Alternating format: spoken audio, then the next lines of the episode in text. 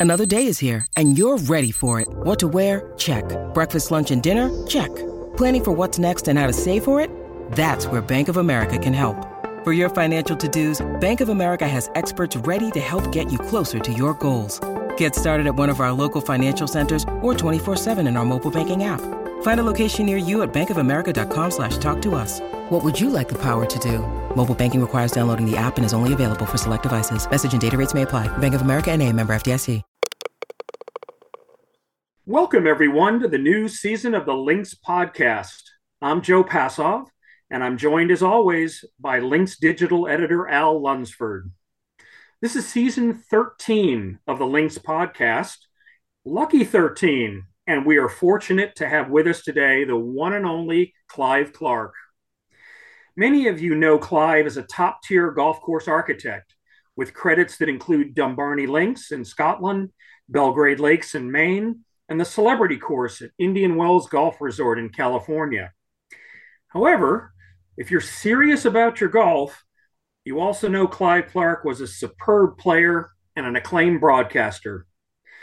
With the Masters on our minds, we're going to chat with Clive about his experiences at Augusta, his course designs, and plenty more. Welcome, Clive. Well, thank you. Very nice of you to have me on your show. Appreciate it.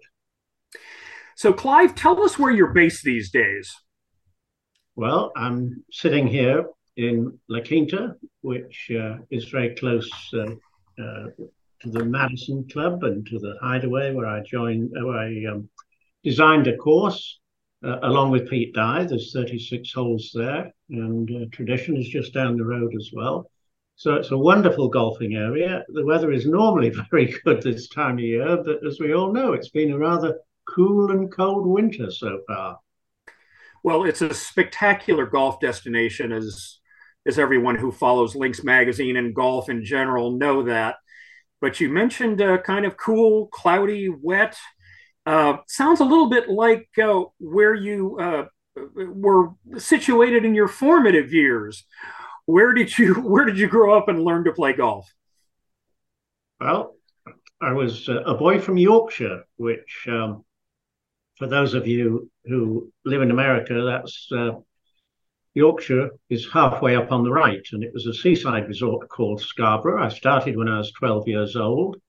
Uh, I managed to get into a golf course, uh, Scarborough North Cliff, for something like uh, three dollars, and I went with my dad to the sale room when I was 12 and he bid on a, a an old uh, canvas bag with a few hickory clubs in there and a few other odd shafts for about another three dollars. So I I was uh, kind of away with a year's golf as a junior member and a set of golf clubs for six dollars. I was on my feet rolling and loved it.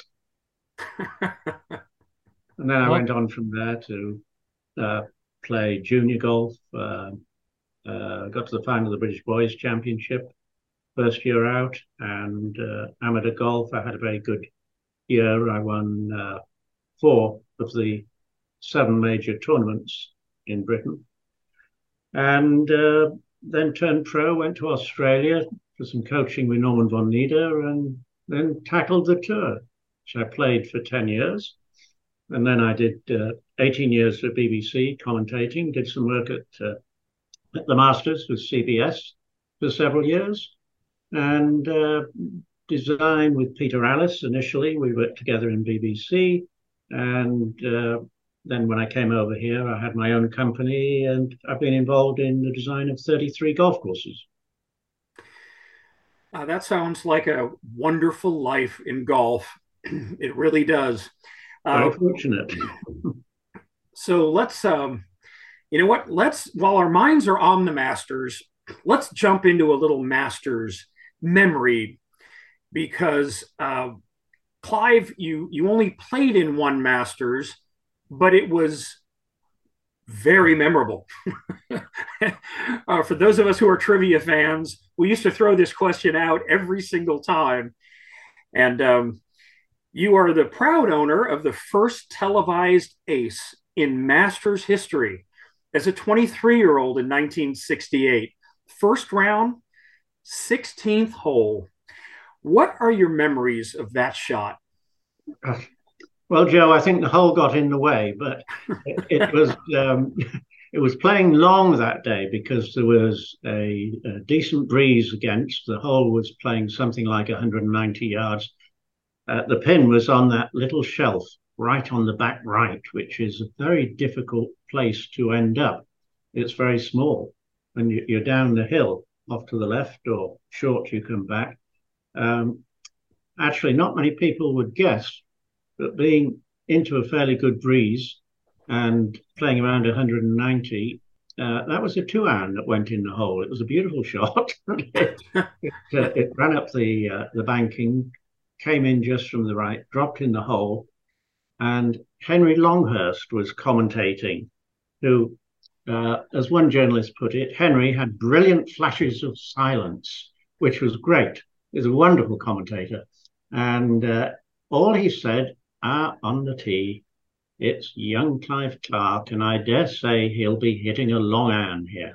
and then I hit the ball, and it ran up the front of the green and cross and turned in from the right side and went into the hole.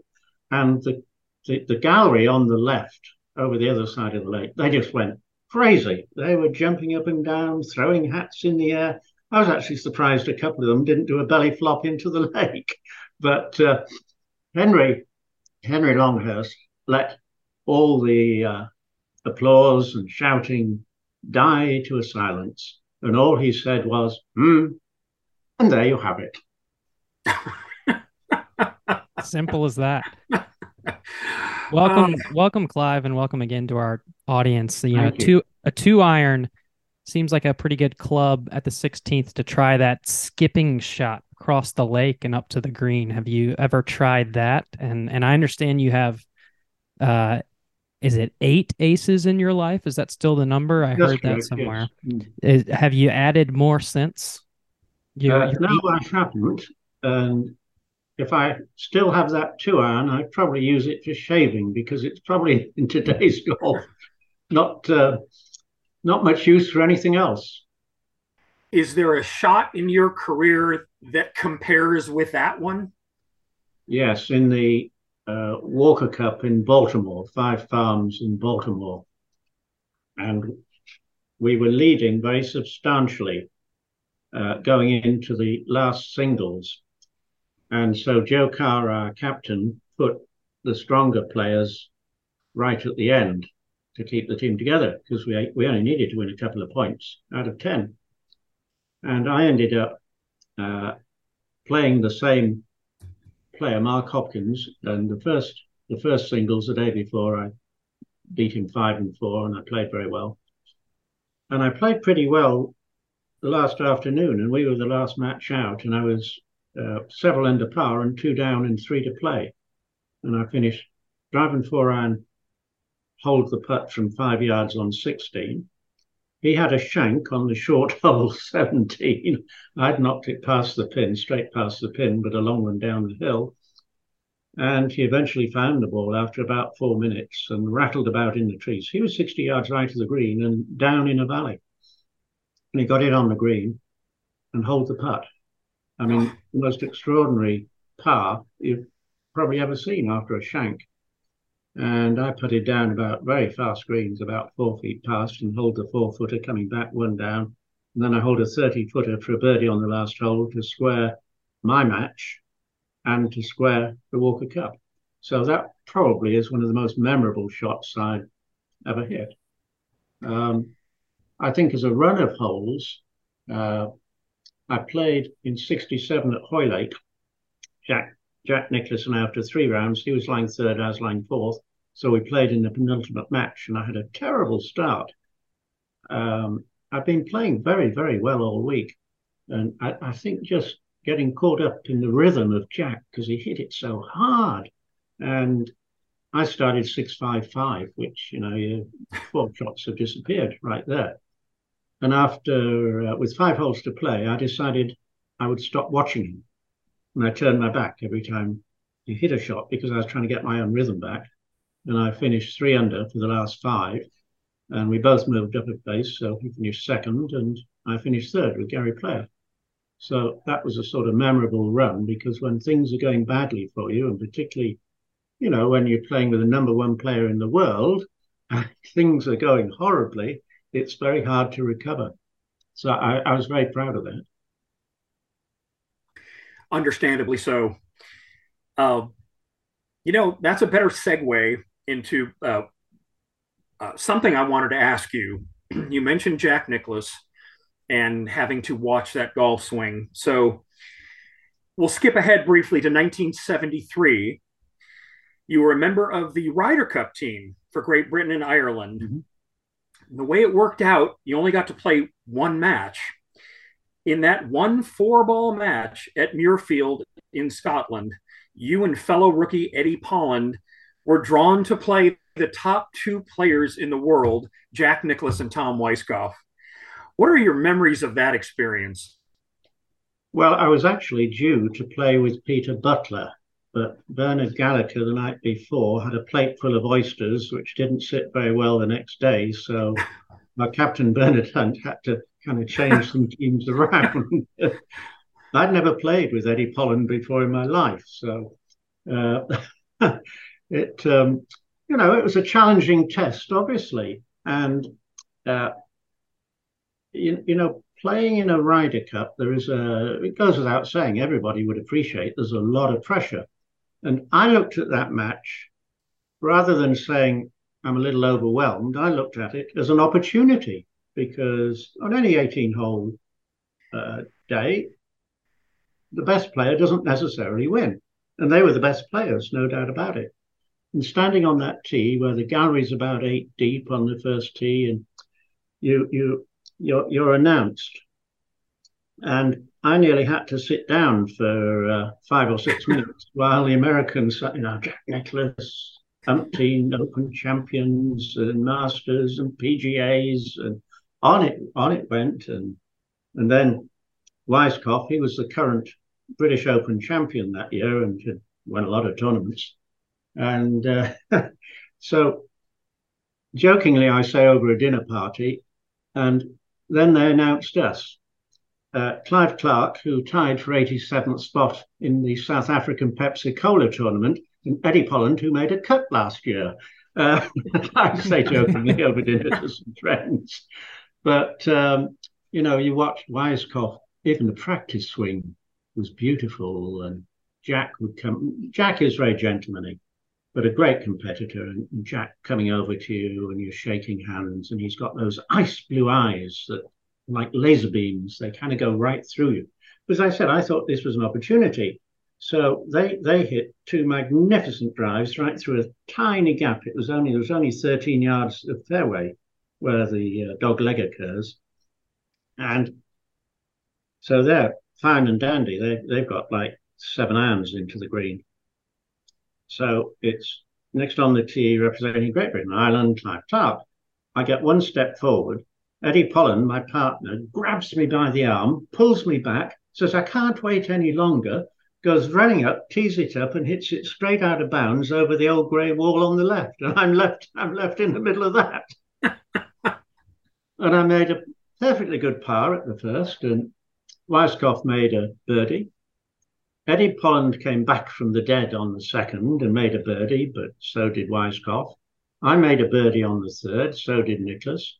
And we, we, we actually played pretty well. I, I had two fours for a 70 with rough practically knee high on the golf course, and they beat us three and two. But uh, they were both shooting 66 and 67, which, to be quite honest, if you shot in those conditions in an open championship, two 70s and two 69s, you'd have had a fair chance of winning. I mean, they just played brilliantly.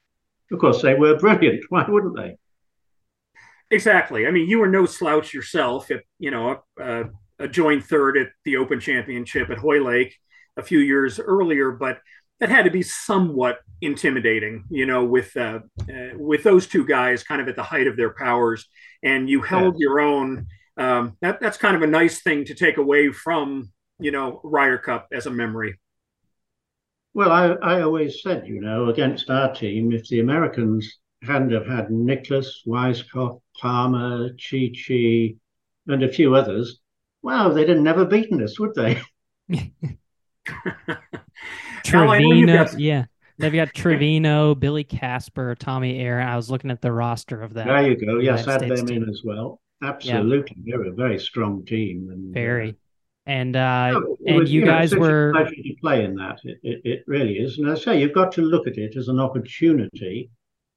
Don't be put off by it. Although there's plenty of things that would put you off, but you know, get through that. You're a professional in what you do, and you go and play your golf and try and cut everything else out. And through, you know, through Thursday, you guys were in the lead by three points. Through Friday, you're tied. So uh, you had to be feeling like this insurmountable team of Americans. You know, maybe maybe you had something there for them. Maybe it could have been a very special uh, upset kind of week that no one saw coming. Uh, in the end, it wasn't, but you know, it had to be feeling a little bit like you know, maybe this is our week. Well, you see, the same applies to being a golf course designer as well. You, you playing golf on the tour, you've got to be an optimist, and you've got to have confidence in what you can do, and that's exactly what you do do. You you concentrate on your game.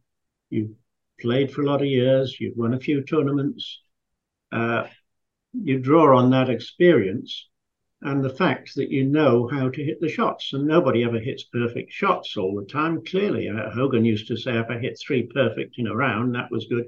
You watch someone like Trevino, who was a wonderful player. He actually hit very, very few shots that didn't come out the center of the club and pretty much went at the target. Uh, I played five times for Jack Nicklaus, which was when he was at the top of his game.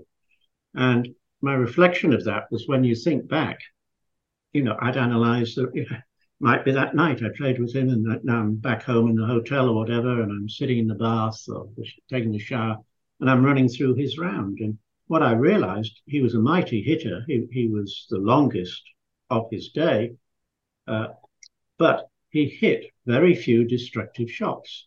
And he was he had a very good short game and was a clutch putter when he needed to hold the putt he could. He had enormous uh, confidence in his own ability. And when you play like Jack Nicklaus, why wouldn't you have confidence in your own ability? In fact, often when he was playing in a Masters or a major tournament, some of the others crumbled at the end, but Jack, Jack could play his own game. It didn't affect him. Before we, you know, I you alluded to your architectural career. Before we go on past your playing career, I, I kind of had a question that alludes to maybe you're growing up and playing the game. Um, Joe at the very beginning of the podcast said the one and only Clive Clark. Well, when I look up Clive Clark, two names actually pop up, both from England. The other one, who was only five years your senior, was a guy named Clive Clark, nicknamed Chippy, who was a left winger uh, most notably for West Brom in England and played for a few other uh, high level football teams, uh, mm-hmm. English football teams. Did you have you ever been confused for Clive Clark, the footballer, and and did you play football growing up? Did you aspire to play any other sports? Yeah, I did. Um, I never got to meet the gentleman in question, but um, he, he was a fine, fine player. Um, and I love football, cricket, uh, snooker, table tennis. I liked fishing and roller skating as uh, as a teenager. But golf took over, and I used to play. As I say, I started when I was twelve. School holidays, I played three rounds of golf every day, and practiced in between because I started at Scarborough Northcliffe and then uh, a little later joined Ganton as well, which is a fabulous course. Um, so literally three rounds a day. The, the, Scarborough Northcliffe didn't have a practice ground, had a very short little pitching area. So I'd take my putter, practice in between the rounds, take my putter home at night and practice on the carpet for an hour. So it, it was a very full day of golf. And I did it every day. I just absolutely adored it. All right, you did bring up Ganton, said it was a fabulous course, and that's one of those golf courses uh, not too far from where you grew up uh, that always seemed to be in the world top 100, but many Americans don't know much about it. It was the venue for the 1949 Ryder Cup. Mm-hmm. But um, what what can you tell uh, folks about Ganton Golf Club? What makes it so special? Okay, well, just a quickie. I think it was about 1968, and the English Amateur Championship was there, and there was David Kelly competing in the 36-hole final against Michael Bonallack. So, those of you may not know, in America, Michael Bonallack, but he won the British Amateur five times played in, I think, 10 Walker Cups. He was the outstanding amateur, rather like Deane Beman was many years ago. Um, so at the pub the night before, David Kelly, his opponent, was talking to some of the newspaper guys, and they said, Well, you're playing Bonallack, you know, who is the hot favourite. How do you see the match going? He said, The most important thing to me is to play well tomorrow and shoot par in the first round and uh, par would be 72. And they said, oh, that's nice. Because he said, I won't be many behind, you know. I'll, I'll, I'll have a chance if I'm behind of catching up. So around they went in the morning and they played 18 holes. Mike Bonallack was, he was round in 72, Kelly, and he was 11 down. Michael shot 61. and it didn't take very long to finish the match off in the afternoon. Extraordinary round. I know that. There's only two par threes on Ganton. So, although there's a couple of par fours you can drive, if you get it right, it, it it's quite a challenging course. And it's uh, nine miles inland of Scarborough, which is in Yorkshire. So, it's halfway up the east coast of England. And it's a magnificent course. I, I would, and many others would rate it in the best three inland courses in England and it, it's a kind of cross. Some people call it an inland links. I would sort of call it linksy because it's all on sand, but half heathland as well. It's a kind of mix between the two. And it has enormous bunkers, which are all revetted, which is very unusual. In other words, sod faced, which is very unusual for an inland golf course. They don't usually have revetted faces. Um, and that's one of the features. Uh, excellent finishing hole, 18, and you, you play across the, um, it, it's actually the entry road to uh, Ganton and other villages around there. Um, I just love playing there. As I say, uh, it's a top three inland course. I, w- I would rate uh, the old course at Sunningdale, which I was involved with and still am for many years, and uh, Woodhall Spa, which is not that far from Ganton, probably a couple of hours' drive in Lincolnshire. But that would be my oh. choice of inland courses in England and very well worth playing. All right, Al, I'm going to jump ahead real quick because Clive touched on it. And I, I'm selfishly, I want to know you were head professional at Sunningdale. Uh huh. Um, one of one of my favorite places I've ever been in golf. Mm. Gorgeous. Two superb golf courses, the old and the new. The old dates to the turn of the last century, and the new about 20 years the younger. What was your favorite between the old and the new? And then you're going to help me out with one of my stories that I'm working on. What makes the old course at Sunningdale such a delightful walk in the park? Well, they are both what I would describe. They're on sand, which is great, and they're both um, of a heathland nature, but but with a lot of trees. Particularly the old course has more trees, and they have that um, plant called heather just off the fairways. And for those of you who haven't played in heather, it's it's like uh, wire mesh and you get in there and you hit it and it just grabs your club head. It's very difficult to get any distance at all, um, almost regardless of the lie out of heather. So you've got these very um, attractive uh, tree lined holes on the old course, which is largely pine. Um, it's it's very beautiful and it's it's it's a little more, uh, shall we say, collecting than the new course because the new course, a lot of the greens are built into a side slope, and if you miss on the wrong side, you are probably eight feet down below the green and playing out of heather. So that, that makes it a difficult shot. And in fact, the new course has five par threes, but it, it's still quite difficult to score on.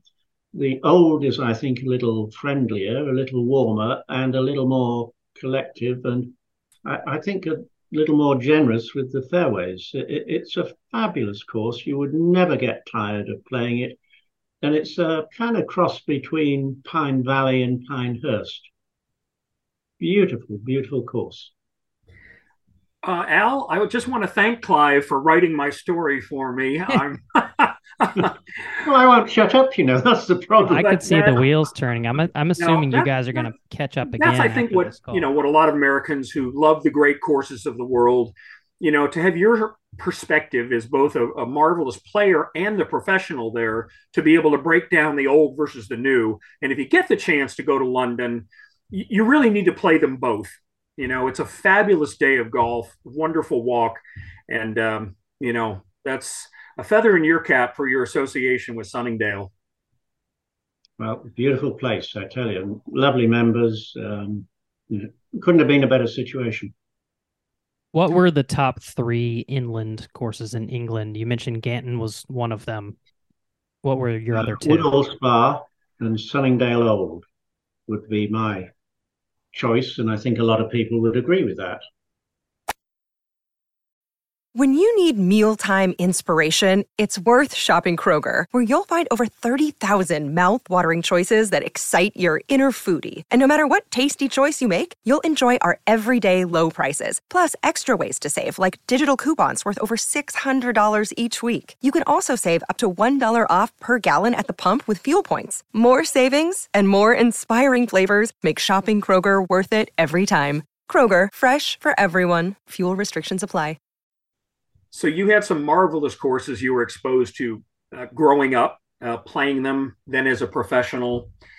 Um, you basically began your formal design career in the mid 1980s with uh, another favorite of ours at, at Links Magazine, Peter Alliss. Yeah, great guy. So, um, and really, we could do a whole separate podcast just about Peter Alliss, and, and we we would welcome that. But getting to that point in the mid 1980s, what courses and which architects made the biggest impressions on you as you began to develop your own design philosophy? Well, I was fortunate that I was studying after in, in Britain we have O levels and two years later you get A levels, advanced levels, and that entitles you to go to college, university. And I went down to London and started to architecture to design buildings.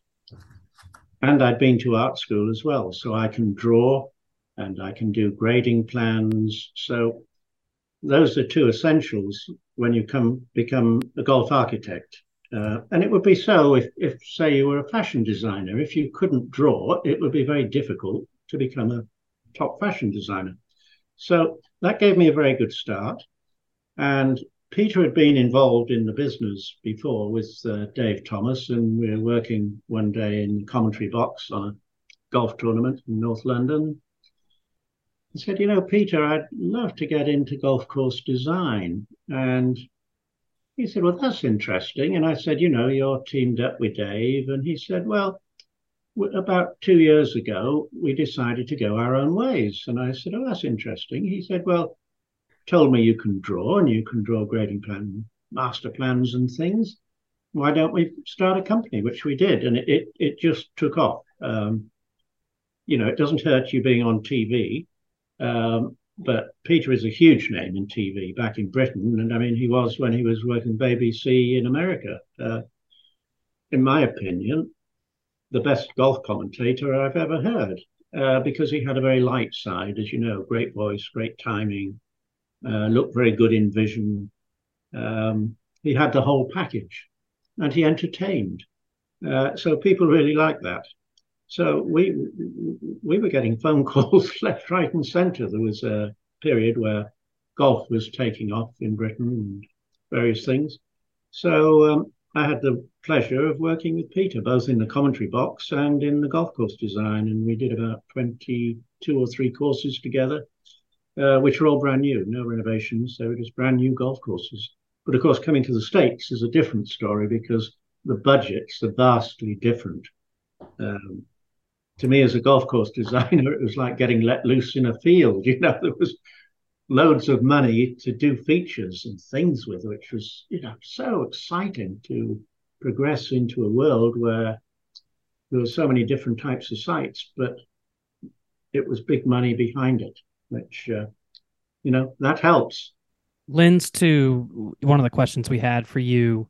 Um, we had had specified, you know, designing courses in Palm Springs in the desert, or yeah, I guess you could just say in the U.S. in general when you get there, and there's much more um, capital to be able to do things that you really hadn't done yet. You just how did your philosophy change when you got this ability to, um, you know, unlimited, not not necessarily unlimited, but a big budget project where you could get a little creative and and use an an artist Depends touch. on the site, you see. Um, the first job I got in America was Belgrade Lakes in Maine, which is a daily fee course, and it was on 240 acres. Uh, it was a forest. So the forest where the holes went, we had plenty of room. They come down, each hole is individual, but under the forest were rocks the, the size of two desks put together. Uh, uh, and they were just wall to wall. So we had to move those. It, it, it, took two and a half years to build the course because all those rocks had to be picked up one at a time, loaded and taken. We, we I put them off the edge of the to be semi to be semi rough and then into the rock area. So generous fairways, but it made it very attractive. Um, so there's a site that is a natural site. Now, working in the desert, where I am now, you've got flat sand. There's, there's virtually no undulation in it at all. It's just flat. And with having a budget, a good budget, you can move dirt. So you can drop the holes into a valley and you can make them move and twist through the valleys. And you can create water features, which are normally expensive be they lakes, waterfalls, babbling brooks. You bring in trees, uh, maybe palm trees, uh, may, maybe other species that grow in the desert. And you've got all the color of annual flowers and uh, regular flowers like um, even pansies, which are very colorful in mass. They, they look beautiful. So with with the wild shrubs and things, which also uh, like uh, gazania, which has orange flowers and flowers for most of the winter. It can, it can be a very beautiful experience, and combined with the landscape and moving the dirt and creating very interesting and individual holes. So a lot depends on the site. And in, in Britain also, I, would worked on many different types from clay and chalk and seaside and sand and so uh, that, that kind of makes it interesting. You're you're looking at the site very carefully, assessing it, finding out what the brief is from the owners, and literally going to work, doing layouts, and eventually getting to master plan and grading plans, which takes a long time. Um, it, it's just a fascinating thing to do. What's the most beautiful course you've ever seen? I mean, Augusta National in late spring would take a bit of beating. Again, uh, uh, you know, it's the color. And color, I think, is very appealing on a golf course, apart from the fact it's a great golf course. Um, I think uh, Cypress Point, in a totally different sort of way, is, is a gorgeous golf course. And when I played there, it struck me that there were holes that they, they blended together but they, oh, that one over there looks as if it's from uh, Royal Melbourne in Australia. Ah, that hole, this next few holes look a little bit like Birkdale on the east west coast of England. Uh, and then you get those glorious uh, finishing holes along the uh, along the ocean. Uh, it, it, golf course is really a hard favourites. You you get a few of them generally. Uh, Pine Valley, you see a different type of course altogether. I love Pine Valley. till I got stuck in that little bunker on the 10th, that nasty little deep one that uh, it's very difficult to get out of. I was out in uh, I was out in 34, and I think it was an eight or nine iron shot to the, the little 10th green, and the, the, little bunker in the front has a specific name which I won't go into in this program, but it's like a funnel. When you get in, so 34 out, uh, six six on a par three but I managed to get round in 72 first time, which is quite good because they always used to say that a scratch player playing off the back tees first time round would not break 80. So I had a little bit to spare 72 against an 80. So I was pretty pleased. Well done. Well done, Clive. You know, you mentioned just mentioned three of the courses that you really admired for both the beauty and the layout Cypress Point, Royal Melbourne, Augusta National and um, they're all attributable in part or in whole to, of course, Alister MacKenzie, who I believe was a Yorkshireman. Yes, indeed. What uh, kind of influence? I'm so from Leeds. Okay, Leeds in Yorkshire. I think he was from. And what what really did you uh, do? You feel like you you learned that that kind of soaked in with the way you think about golf courses from maybe what you saw growing up that he had something to do with, and then these fabulous golf courses that you just mentioned? I like seeing the old classic courses. Uh, and of course, one has to bear in mind that many of these are even over 100 years old. So they have changed a bit through the years. Uh, you know, if you look at the early photographs, the first Masters, I think, was 1934. So there's a few photographs of the construction, and uh, you know, the amount of trees weren't there. It, it, it didn't quite look the same because it, you know golf courses take a little time to mature. You can't you can't rush it. It's it's nature. Um, I obviously admired his work, uh, Tom Fazio, I like his work too because it's uh, not only creative, but it's picturesque. And Tom's work, you can point a, camera and it seems to frame exactly. There's the shot, and it. He's artistic.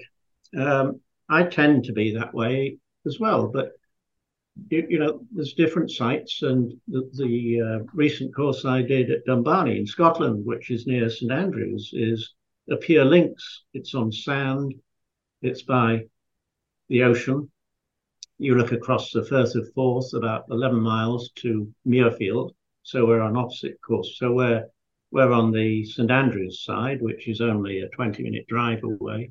But that, in a way, it's a little bit like doing a desert course because that starts out flat. And at Dumbarnie, we didn't, there are only two sand dunes on the whole site where the golf course goes, which is no houses, 340 acres. I mean, it, it's a wonderful thing. And it was a split level. So you had a slow escarpment flowing down. Uh, so the top part where four or five of the holes go, and they point generally right into the Firth of Forth, which is a glorious view. And the water glitters because the sun is coming from the south. Um, it's, uh, it, I find, of course, I'm always biased when you play around golf courses, but this is one of my very favorites uh, because it's a thinking man's golf course and it's a risk and reward golf course and it's a very entertaining golf course. This is just me talking about a course that I designed. Okay, so I try to keep the head sort of contained, but it has won a lot of awards, and it's only been open three years, uh, even worldwide awards. So I'm very proud of that. Um, and it's it's just turned out exceptionally well, and the people love playing it. And of course, over in Fife, not that far away, you've got the old course at St Andrews, and you've got King's Kingsbarns, uh, within about 20 minutes. And that is a very fine golf course as well. So th- there is very good golf in Fife. And you've got that package, and you can cross the bridge over the, uh, I think it's the river, is it the Tay or the Dee, uh, and turn right. and in about an hour, some you're at Carnoustie, which is another great course. Where of course Hogan was very famous for winning the Open there. Um, so it, it, it's a glorious. Uh, the scenery in, around Scotland in that area is superb. The people are very nice and very friendly. Uh, the golf courses are terrific. So it makes a very good package, which why people like going to St Andrews and playing those top courses. And there's some very good hotels there. Um, there's there's nothing not to like. It is a great trip. Yeah, we may have uh, buried the lead a little bit by uh, waiting this long to talk about Dumbarnie Links, but it's a, a major reason why your name has been in the news. Obviously, the course has done very well, received a lot of rewards, hosted a women's Scottish Open already, uh, and was a great opportunity for you to really design your first true uh, links or build a course on first the first true well, links land. Yes, they're very hard to come across. Link sites, right. very hard to get a permit. We we were lucky uh, that we did get a permit fairly quickly to do it. The Fife Council were behind it, which was great. Um, but uh, my friend Malcolm Campbell, who is uh, a golf journalist, who I'm sure you know, um, he wrote a book, uh, co-wrote a book with. Um, uh, it was called um, True Links, and it was discovered that they could only find 246 genuine links golf courses in the entire world, you see. So they were the first golf courses. Some of them, like the old course, is credited to be about 600 years old. Um, but out of some 35,000 golf courses, roughly, in the world, only 245 are genuine links, which is an astounding fact. And people love playing them. That's how it started. And the fact that you it, it, it's very good golf for club golfers, in my opinion, because it's a running game. So you don't always have to hit the ball perfectly. You can hit it a bit off the bottom or a bit off the toe, and as long as it's straight, it can sometimes pitch 20 yards short of the green and bumble along, and suddenly you're in the middle of the green. Um, and they're in their own way challenging, particularly you know seaside. You get breeze and sometimes wind, but uh, people really love playing them, and there are very few in the states, very few. Our editor George Pepper is the the co-author there of yes, True Links is, with with Malcolm. In fact, I met him over there. I think it was last year, and uh, what what what a great yep. gentleman. We um, we uh, Peter, had a bit of breakfast and had a thoroughly good time together.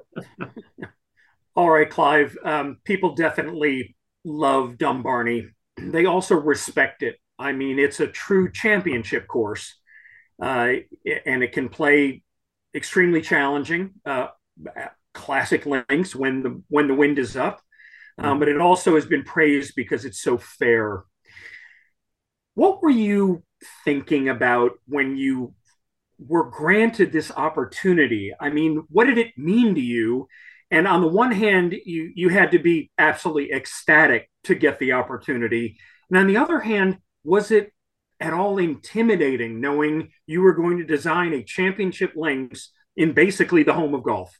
It's like I said, when when you're a tour player, you've got to have confidence. And by the time you're on the tour, you know what you're doing pretty much. Um, once you've practiced a bit in design, and Dumbarnie Links was my 33rd course, you get into a workflow and it's it's like almost learning a language. You hopefully become fluent in that language. And Dumbarnie was uh, an ideal site, which um, was found by my dear friend that I uh, formerly uh, spoke about, um, Malcolm, Malcolm Campbell, who lives actually two or three miles down the road. And we went from there and he had a word with the, the golf course is on a 5,000 acre estate owned by Lord Balniel, who doesn't actually play golf. So it took a little while to convince Lord Balniel that giving up and leasing some of his land would be a great idea. But he got the picture and eventually he said, Yes, this is a good idea. I don't want any houses on it, you know, cluttering the place up. And, you know, I, he, he's an ecologist, loves the butterflies and the swans that come in and various stuff.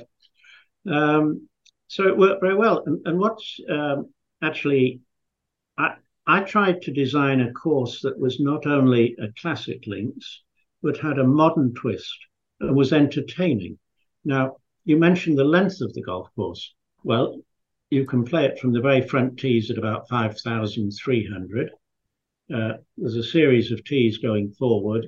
The, the black tees, which are, you know, the back normal tee, is around, it's shy of 7,000. But then I put in another 12 tees, what I call professional tees. So if we have a men's professional tournament, we have available 7,600 yards if we need it. I don't say it'll necessarily be played at that. There may be some holes shortened because wind or whatever, but um, it really covers a huge expanse. And, and to get a golf course that long, the, the, the extraordinary thing is, and something I love, and I think many golfers love, are short, drivable par fours. Now, in today's yardages, when you're normally aiming at about 7,000 plus off the back tees for any new golf course, they're hard to get in because you know, short par four loses yards. And in fact, we have three. We have three at Dumbarnie. And if the wind's the right way and you're long enough and playing off the right tee, but whereas, say, nine on the old course at St Andrews, the pros often drive it if the wind's the right way, but it, it's a straightforward shot. If you hit it straight at the green and you're long enough, you get on. On the three we have, they dog leg fairly sharply. And if you want to drive the green, you've got to go all over all the trouble, the gnarly bunkers. And you risk, you, you, you see how far it is, you figure it out. Maybe like three, it's an elevated tee. You're going to hit a little bit further. And that's encouraging because but you've got to go over a huge bunker and rough to get over there, and then you've got about another 30 yards to the green, but it's downhill, it'll roll on. Or you play out to the right on a safe piece of fairway and you hit a pitching wedge or whatever.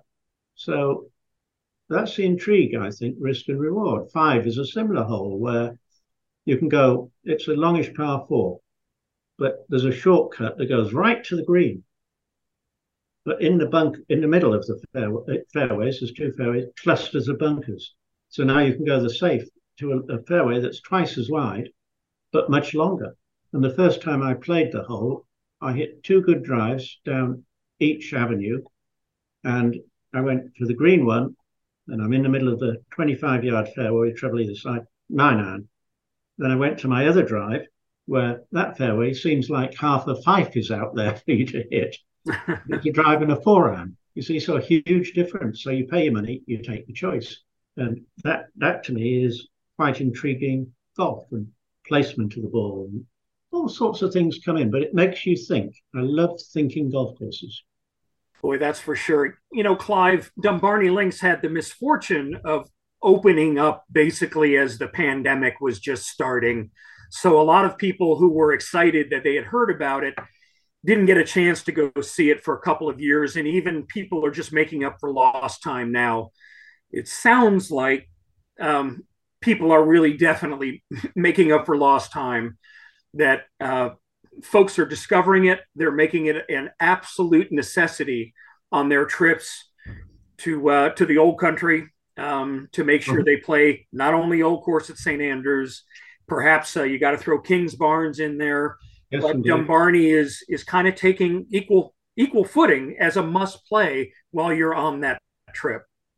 Well, some, as you mentioned, those those in that area are the three courses you would be aiming to play as a you know, connoisseur of golf or just want to be the fun and see you know some of the best courses that Scotland has to offer, and that that is a hot area, as you know, because um, St Andrews is a lovely place to stay too, and there's some there's all sorts of accommodation from B and B to five star hotels, and it's a fascinating town, being so old and the old cathedral in ruins. Yeah, it's fascinating to go around. There's a university there. There's all sorts of restaurants and places of interest and golf museum and the R&A clubhouse and it, it, it's just a fabulous place to base yourself and then play the courses that are around. And, and there are some other, you know, very nice courses to play, but I think the three you mentioned tend to separate themselves from the others. But uh, yeah, there, there are not being modest. What can right. I? There, there, are plenty of delightful courses. Uh, you won't uh, you won't have to worry about that. Uh, but in terms of the absolute must plays, you know, if you're serious about golf and you know and can play a little bit, you're you're not going to want to miss Dumbarnie Links. So we could say that that is the proverbial cherry on top in the design career of Clive Clark. But are you working on any new projects right now? Um, not hands on at the moment. I've got a couple of things that are they're interested in me doing it, but they still got to get themselves in order in order to go forward, which is nice. But uh, having uh, basically founded Dumbarnie, uh, as I say, my friend Malcolm Campbell found this site. I'd always wanted to do a links, and I said, "Well, let's let's progress this." So I actually went over there several times, figured out what it could be, researched a lot of the other golf clubs around and other links golf courses like um, Birkdale and uh, uh, Deal and others. Um, I put the package together and was fortunate to find some good friends and acquaintances, largely in this area, in the desert in California, and between us, we put the money up to do the project. Um, and, you know, we went from there. I was very involved in the planning process and every other process till we'd actually got it built. Um, Landscapes Unlimited, who are very famous construction company in golf, right? they're the biggest in the world. They're based in America. Uh, Bill Kubly is the um, founder and uh, president and they moved very quickly. We actually started on the construction on, uh, I think it was seven, uh, 2017 in, uh, let's see, it was May 29, and we got it all either sodded or seeded by the end of November. That's very quick in Scotland. We were lucky too. We had a very good dry summer, but um, it, it was just a fabulous project to be involved with. Well, it sounds like uh, luck is the word for the day. We are lucky to be in our 13th season of the Links podcast. We were lucky. Congratulations! thank you. We were we thank were uh, we celebrate the luck of the first televised hole in one at the Masters, and that belongs to you, sir. And you said you were lucky with how Dumbarnie Links came together um, both having a an amazing site, the backers, the builder, um, and the cooperation of everybody uh, in Scotland in that part of Scotland to to make it come together. So um, I know I feel lucky from having just participated in this today, and um, and and hearing all these amazing stories from you, Clive. So thank you very much. Well, you're very kind, and thank you for having me on your show. Greatly appreciate it, and uh, congratulations on your long run with the show, and many more to come. Thank you. I, I actually, so I'm going to close. I have one more question for you. It's a three-parter. I'll put you on the spot here a little bit. Really cover the the the three avenues of your career uh, as a player, as a broadcaster, and as an architect. So, in terms of someone current in each of those fields, do you have someone you you like or admire uh, currently playing the game, uh, currently as a uh, broadcaster or personality on television uh, for golf, and then a, a, golf course architect who you admire uh, in the current space? Okay, um, player Rory. Uh, also, I think as a human being, I think he's a very good guy uh, and plays the most exciting golf. I mean, when he is on, how he hits it that far is beyond me. But uh, no, wonderful player, wonderful player, exciting to uh, watch. Uh, the next one was um, architect. Uh, TV personality or architect, either oh, way. TV personality. Well, to me, and sadly, he's uh, not with us anymore. But uh, Peter Alliss, who was a great friend of mine, and as I say, we worked together on TV for 18 years, and uh, we had the design company as well uh, in Europe. Uh, fabulous commentator. As I, I, thought, Johnny Miller was very interesting as well. Um, and then, um, as an architect, uh, I like some of the stuff that uh, Pete Dye came up with. And when he first started in his early days, and, and still was to the end, very creative, uh, quite difficult to play. They were generally fairly punishing golf courses that, you know, the wheels could come off fairly quickly, but they were a great challenge and they were a different type of golf course. Uh, but for me, uh, Tom Fazio would be my favorite because he's artistic. He understands making a hole look beautiful as well as interesting, and you can play his golf courses. If you know, you don't have to hit every ball dead straight to get round. He gives you a bit of margin. So for those reasons, um, for me, he would. Plus, you know, he's done a lot of golf courses, and you never find a bad one anywhere. All his courses are good. Very well. Well, echoing what what Joe said, thank you so much for joining us. It's been a real pleasure. Uh, hoping for the best, and can't wait to see what's next for you. Well, uh, I've thoroughly enjoyed it. Come again because I've got a few more stories to tell you. All right, don't say we'll it if you don't them. mean it.